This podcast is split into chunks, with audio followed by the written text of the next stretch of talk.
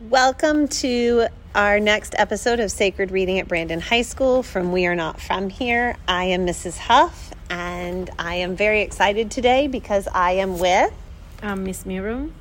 And today we want to talk about Havrutha. So, for those of you just joining us, haven't done this in a while, Havrutha is where we ask a question of the text. So, we look at a quote and if I'm asking a question, I have to then suppose an answer and tell you what I'm kind of thinking. And then I have to listen to my partner as she supposes an answer. And we kind of talk it through, and we're supposed to come to agreement because the answer is supposed to be between us. It's not supposed to be in any one person. That's why we read in community. So I've been reading, and our characters, Pulga, Chico, and Pequeña, are on their journey now, and they've made it to the first shelter. And I was hit by something on page 141. So I want to read this to you guys. It says, We watch as one of the women gets on her knees, inches over to La Virgen bit by bit, her knees scraping against the concrete floor. I've heard of people traveling miles this way, over dirt road and pebbles and gravel, on their knees to appeal to the altar of a saint or holy figure. It's a way of showing sacrifice, suffering, and respect, a way of making one worthy of their prayers being answered. Now, my question is why do we have to sacrifice in order to be made worthy? Pulga and Pequeño and Chico, they've all gone through terrible hardships in their lives and are trying to overcome that. And so there is that sacrifice of their childhood that they've gone through, and they are journeying, trying to get it to America for a better life. But I talked with Mr. Thompson earlier about Pequeña and her wanting to live, and we talked about how it robs her of her childhood that she has this baby by Rey that she didn't want. And why did she have to go through that? Why did she have to be? Why, why does this woman have to crawl on her knees to show that she's worthy. If we're all supposed to be human, why aren't we all naturally worthy? Why why do we have to suffer? And my own answer is that I wonder if this is kind of a way for people to make sense of the terrible things that happen in their life. You know, oh, if I didn't have that struggle, I wouldn't have become who I am today but I also wonder about us making ourselves intentionally hurt, especially people who've already gone through so much to try to be worthy. What do you know about this, Miss Miro? What do you think? Oh, good afternoon. I think because they are they arrive at Mexico and Mexico is a very religious country, the way of them praying to the Virgin and making all these sacrifices, it's based on the appearance of La Virgen de Guadalupe, which they respect, they honor, they celebrate every every year her day, and they make a lot of sacrifices at the capital of Mexico. And they truly believe that making those sacrifices will improve their life, will improve everything that they are trying to achieve in life. And actually, they also believe that the Virgin of Guadalupe will make a lot of miracles for them in order for them to have a better life. I also think that this is referring to the many sacrifices that some people ¿verdad? are willing to go through in order to achieve the common goal of being safe eh, in life. Um, I think the suffering, the respect, and the sacrifice comes in the Mexican uh, faith more of, based on a religion than of their knowledge of regular traditions mm-hmm. that they have. So it is both religious and cultural. Yes. And mm-hmm. there is a large cultural tradition of the religious tradition. Yes. And I think at this point, the characters that they went through a lot in their life, they overcome being out of their own country under extreme circumstances.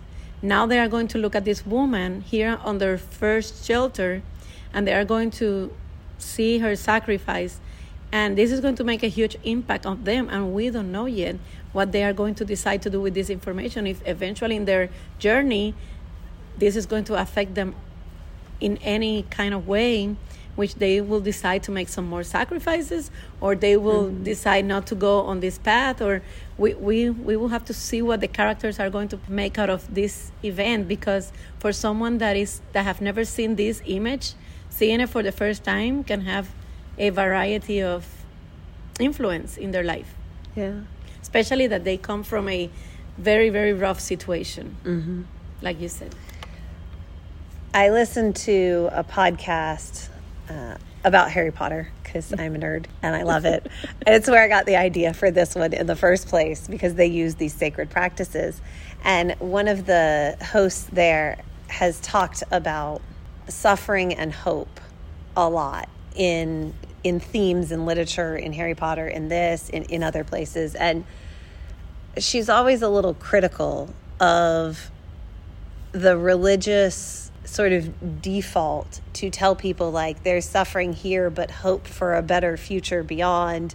When you die the the kingdom beyond you will get glory and all of that.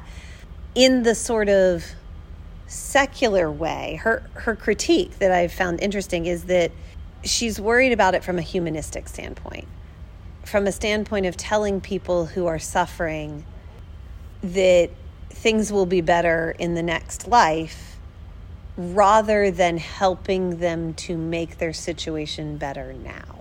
Rather than as a religious institution saying, you're right, there are people who are hungry and there are people who are poor and there are people who are struggling, and we can help and let's fight oppression and let's work for equality and you know those sorts of things and stand up for those who have your faith as opposed to yes and it will be made right in the future but for their faith, they will find that perfect place and perfect state of mind by sacrificing because they will see the results in real life. They they will that that's part of the culture. Like if I do this and things mm-hmm. start to improving, it's it was because of I I make this choice.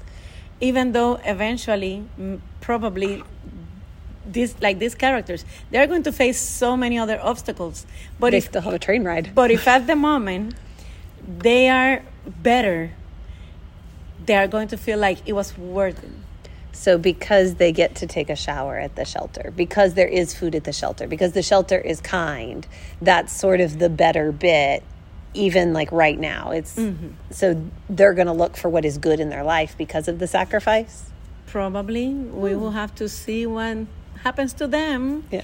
in the next episode because they are going to start the journey on La Bestia, and it, that is a very dangerous yeah.